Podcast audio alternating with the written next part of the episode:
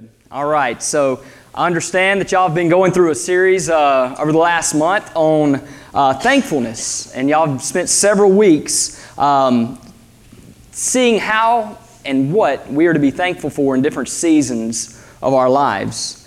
Um, the topic that was given to me was thankful during hard times. Um, and some of you, like me, stayed up till about 11:30 last night and witnessed a certain purple and gold team fall in seven overtimes. And so you may be here this morning thinking, "Hey, I need a sermon that's going to give me some encouragement during this hard time in my life." And so maybe maybe that'll be fitting for this morning. But uh, as bad as you think you have it, I live in Texas and my pastor is an Aggies fan. So I'm definitely going to be going through a hard time over the next week, um, certainly with this text message last night. So, uh, anyway, in all seriousness, though, um, Scripture has a lot to say about being thankful.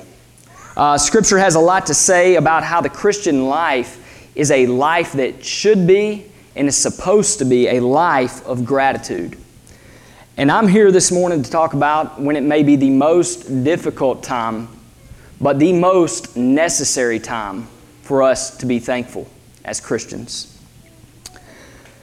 The last thing that I want to do this morning is stand up here and pretend like I have excelled in the area of being thankful during hard times. That would be an act.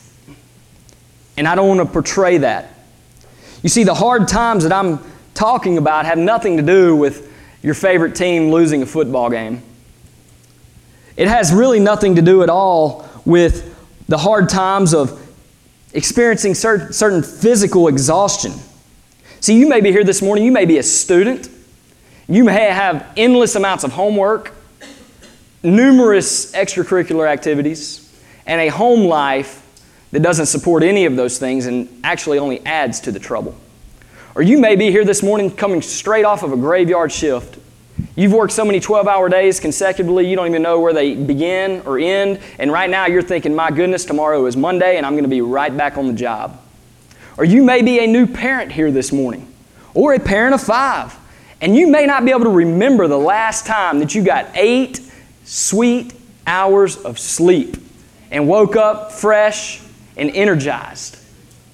And I know that some of you may just get tired from hearing about those days because you remember those days. And I know this that physical exhaustion can quickly turn to spiritual exhaustion. But I'm telling you this morning that physical weariness alone is not the hard times that I'm referring to this morning. The hard times, the hard seasons of life that I'm here to talk about this morning may be better described in one word, and that word is suffering. In my experience of suffering, I've learned that while I can grow physically tired at times, bodily weariness does not compare to spiritual suffering and a soul that is desperate in need of rest. See, I believe that Scripture most assuredly supports this claim. When you examine the lives of men like Job and King David, Jeremiah, even last week, y'all looked at the great prophet Elijah, and absolute certain that they experienced some physical pain. They experienced their share of life of physical exhaustion. But one thing, when you examine the lives of these Old Testament saints that you are certain of, is that their spiritual suffering was so much greater. You see, we have the inspired words recorded for us in Scripture. And listen to what Romans 15:4 has to say about these inspired words. Romans 15:4 says, "The purpose for whatever was written in former days was written for our instruction, that through endurance and through encouragement of the Scriptures, we might have hope. Guys, God's Word, all things that were written prior to our time, found in God's inspired, inerrant, holy Word, was written with the purpose of our instruction purpose for our endurance and encouragement. In church, I am not here to detail my own experience of suffering. Because this I know each one of you has a personal story of a time that you've experienced suffering. And that, because I, the way I can know that is because where we live today is in a fallen world. Things are not the way they're supposed to be. Our lives are not the way that God intended them to be. We live in a fallen world. And this world will be marked by tragedy. This life will have times of suffering. In church, you may be currently going through a season of suffering right now. However, what I've learned most about suffering, and honestly, what I'm still learning, is that suffering can cause a tremendous amount of fear. Suffering can cause overwhelming amount of doubt,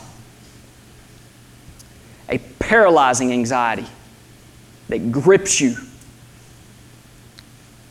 And suffering even has potential of causing you to forget the gospel. You see, what suffering does is it causes a real, deep, gut wrenching, raw pain deep in your soul. So, how in the world can you be thankful during these hard times? Well, I'm here this morning to point you to the one and only one who can give rest to our souls. In church, during hard times, during times of suffering, I am thankful for my Lord and Savior, Jesus Christ. If you have your Bible this morning, a copy of God's Word, whether it be electronically or a physical copy, please take time to turn to Matthew chapter 11 this morning. Matthew chapter 11.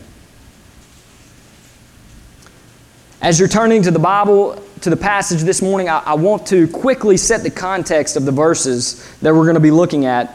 You see, in Matthew chapter 10, Jesus had just sent out his 12 apostles to preach the gospel, to proclaim the kingdom of God is at hand. And Jesus gives a warning. He tells them that they will be persecuted. But we know Matthew chapter 10, verses 24 through 25, the scripture tells us that as followers of Christ, we should not be surprised by persecution, but we should actually expect persecution. In fact, we are to suffer even as Christ Himself suffered. What student is greater than their teacher? However, this, uh, this persecution, it shouldn't cause us to fear because then Jesus quickly reminds us that God cares more deeply about His children than we could ever imagine, even knowing the number of hairs on our very head. We then see Jesus go on to answer John the Baptist, who a few chapters prior had just proclaimed there, behold, the Lamb of God who takes away the sins of the world. Now he's in prison, and doubts enter John the Baptist's mind, and he goes and sends his disciples to ask if Jesus truly is the Messiah, in which Jesus affirms, and then goes on to praise John. Which brings us to chapter 11, where Jesus uh, chapter 11, verse 20, where Jesus pronounces judgment. He pronounces woes upon the cities where Jesus performed most of his great works. Yet the people refused to believe that he was the Savior. You see, just last night I was in conversation with a few of you guys here that are in attendance this morning. We were discussing the biblical truths of human responsibility to respond to the gospel, which is supported clearly in Matthew chapter 11, verses 20 through 24, as well as the biblical truth of God's complete sovereignty, which is also supported throughout Scripture, most clearly here in our text of Matthew 11, 25 through 27. Scripture consistently presents these two truths without contradiction. You see, God is absolutely sovereign over all things. He is in control and He does all things for His glory. And we also see that man is responsible to respond to the gospel. Now, my finite human mind, it cannot figure out God. It can't figure out these deep truths. But to remain scripturally true, to remain true to the scriptures, I do affirm these two doctrines. They are biblical. But again, one thing I'm thankful for is that God doesn't ask me to figure Him out. God commands me to trust Him. And see, I admit that I all too often attempt to figure out God. And nothing in my life has led me to asking the question, why? Quite like this time of suffering. You know, there's a song lyric that I've held very, very tightly to over the last several months. This song by MercyMe, and the lyric says, Why? The question that is never far away, but healing doesn't come from the explained. And the point of the song it goes on to make is that our suffering, our healing comes when our hurt meets the healer. In church, the one great physician, the true healer, the one who brings rest to our weary souls, is Jesus Christ. And that is who I want to point us to this morning. He is the one that I want to exalt. And whether I exalt him or not, Jesus is exalted and he's high upon his throne, immovable, unshakable. And so, church, read with me from Matthew chapter 11, verses 28 through 30, as we look at the words of our Lord Jesus Christ. Verse 28 says, Come to me all who labor and are heavy laden, and I will give you rest. Take my yoke upon you and learn from me, for I am gentle and lowly in heart, and you will find rest for your souls. For my yoke is easy and my burden is light. Church, I want to spend just a few moments in this passage and I would encourage you right now, if you have a pen or a highlighter, or if it's on your phone, that you would mark these verses. Commit them to memory. Hold fast to this promise from Jesus Christ. Promises are found throughout Scripture, and all of God's promises find their yes in Christ. Therefore, every promise that God makes in Scripture is yours and mine in Christ Jesus. But this promise here is a sweet promise from the lips of Jesus Christ Himself of something that He says He will do for us. Hold fast to the promises of our good and faithful God. So, number one, number one, the question is, who can come to Jesus Christ? Who is it? You see, we can rack our finite human brains over these things that we honestly and truly cannot fully comprehend, but I can tell you this, and you can comprehend this as well as my small mind can. The word all means all. That means all of you and all of them outside of this place. Jesus says, Come to me all. So the question is answered who can come to Christ? All can come, especially those who are weary and recognize their spiritual need. Apart from recognizing this, no one comes to Christ. So, what does the world do with broken things? What does the world do with broken people? Church, if I was to stand up here this morning and I was to hold a jar, a clay vessel, and I was to take it and I was to drop it on this hard floor, what would happen? It would shatter, it would be broken. and the world would quickly sweep it away. You know what God does with broken things? God uses broken people. In fact, Scripture testifies that broken people are the only ones God can use, the only ones God will use. God can do anything He pleases. But 2 Corinthians chapter 4 verse 7 says, "But we have this treasure in jars of clay to show that the surpassing power belongs to God and not to us." Are you broken this morning? Have you experienced brokenness in your life? You see, what's happening here at this time, and we're not sure the exact time that verse 25 is referring to, but we know that at some point around the, the, the, previous verses, what we see is Jesus proclaiming the glory of God, the sovereignty of God, and how Christ reveals God to those whom He chooses. But then we see in verse 28 Jesus making a promise. He says, Come to me, all who labor and are heavy laden you workers, you doers, you strivers, you triers, come to me. You see, in this time, you had Jewish teachers, and they were maybe gentle, they were perhaps lowly in heart.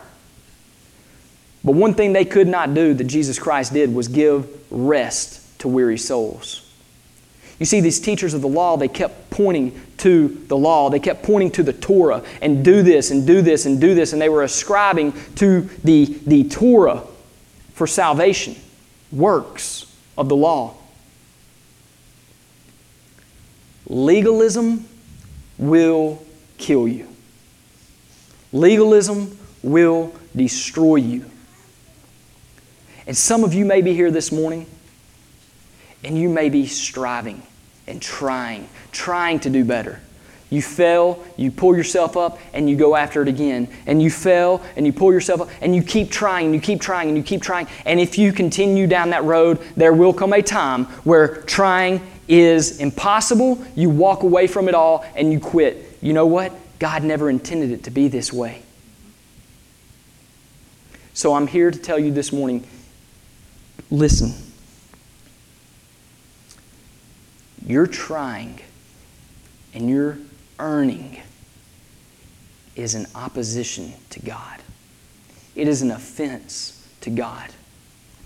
I love what one preacher down in Texas says by the name of Matt Carter. He says, When we try to earn God's favor, it's like us holding up our hands next to the Savior's bloodied hands with nails, nail holes still in them.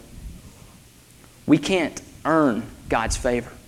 We can't do what Jesus has already done.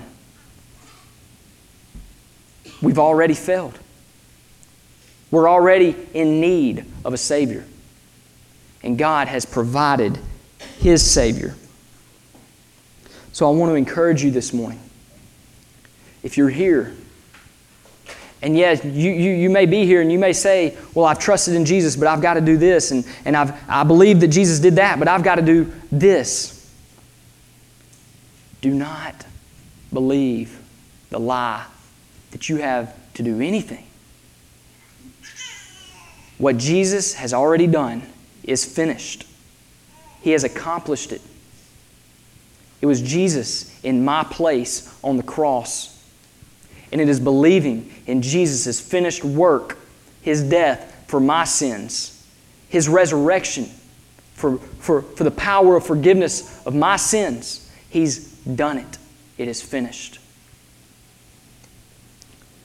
Legalism, trying, will destroy you.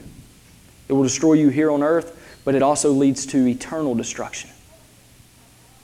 Have you trusted fully in the finished, accomplished work of Jesus Christ.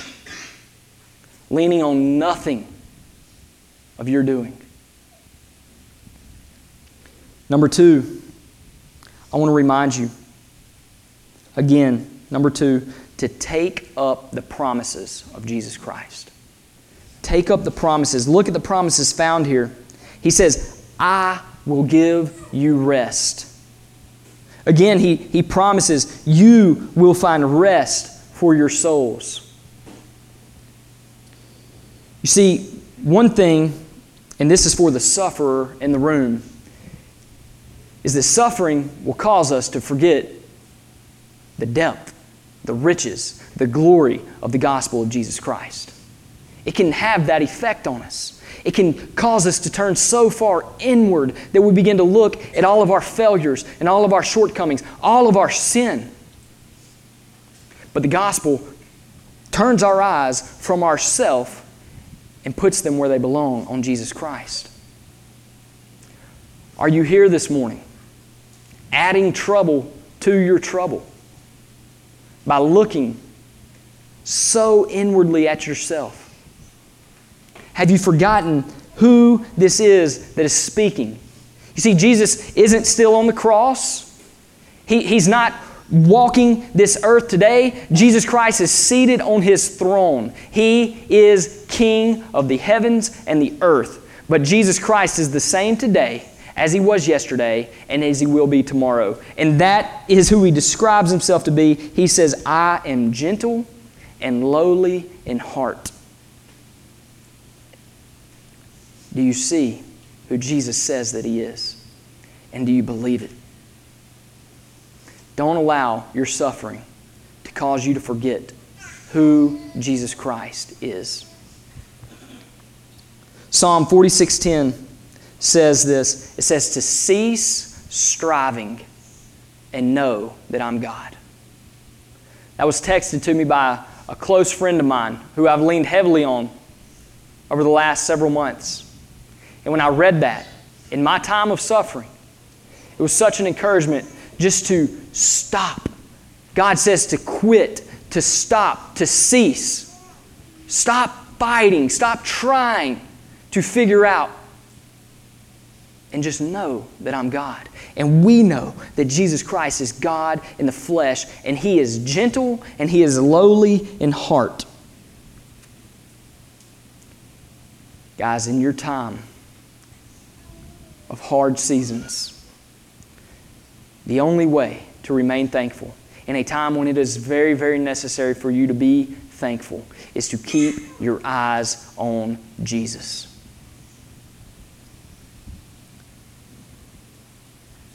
He goes on, this passage says that Jesus tells us to take my yoke upon you and learn from me for I am gentle and lowly in heart. You see what a yoke is? It's an imagery of oxen in the field.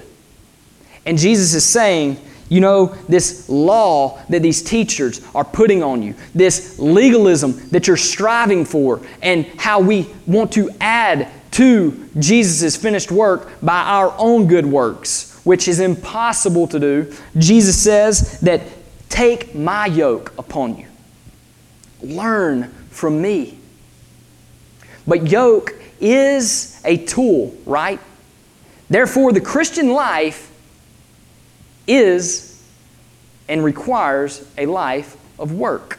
Not for salvation, okay? That is established. Faith in Jesus. But we, we do have a work to do. But Jesus Christ makes that work manageable and makes it possible to do it. Apart from Him, we can't do anything. So we rest in Christ.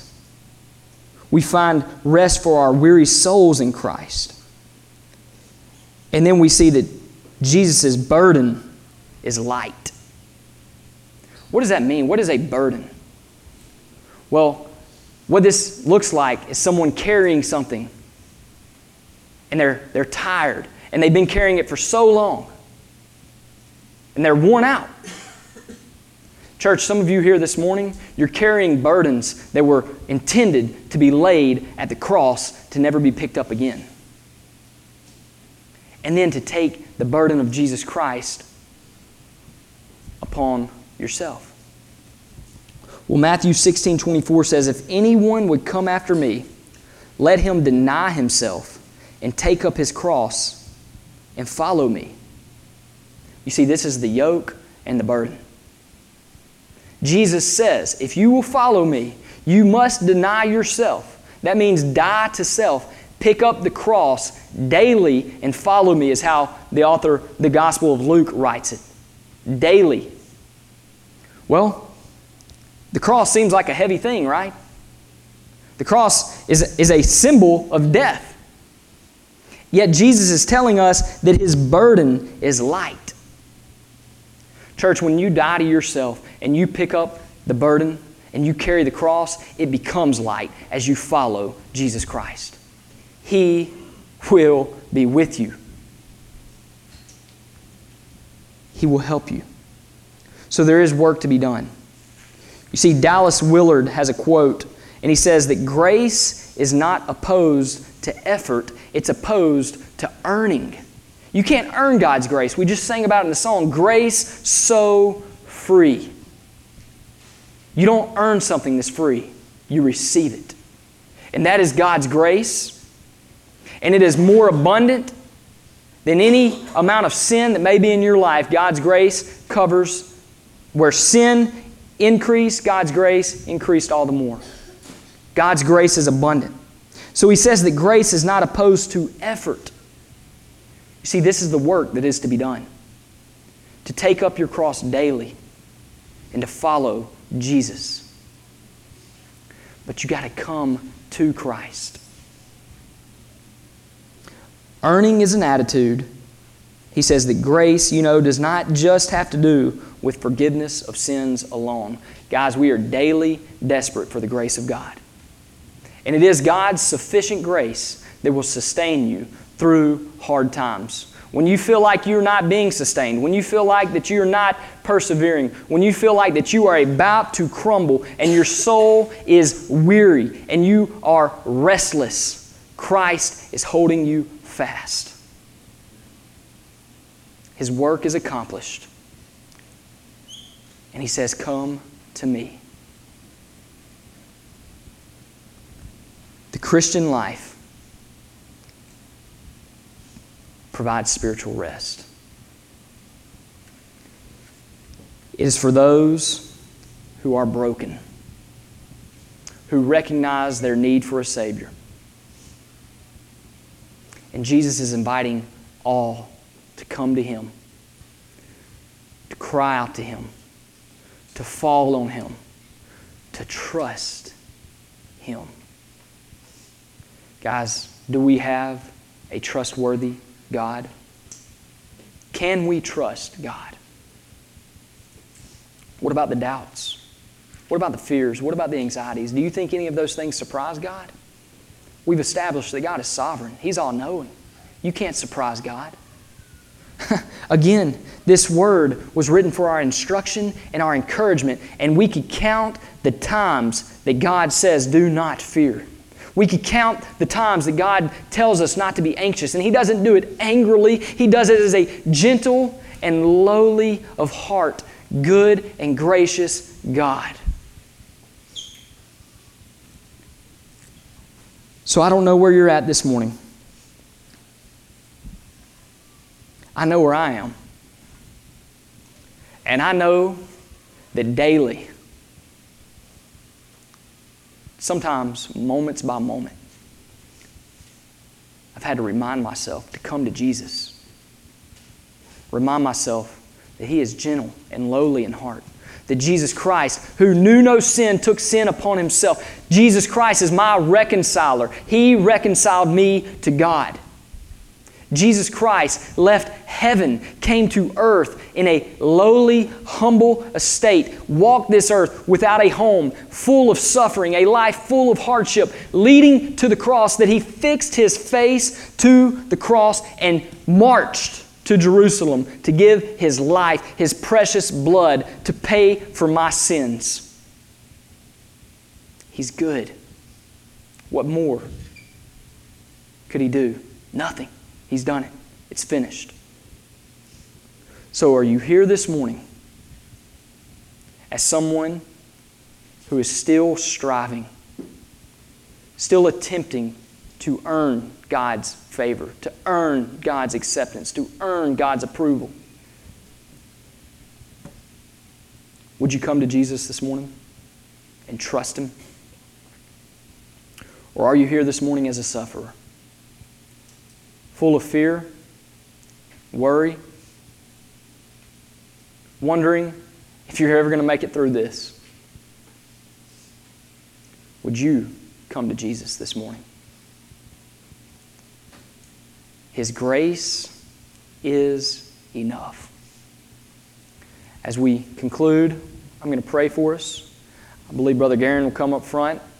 I'll be up front.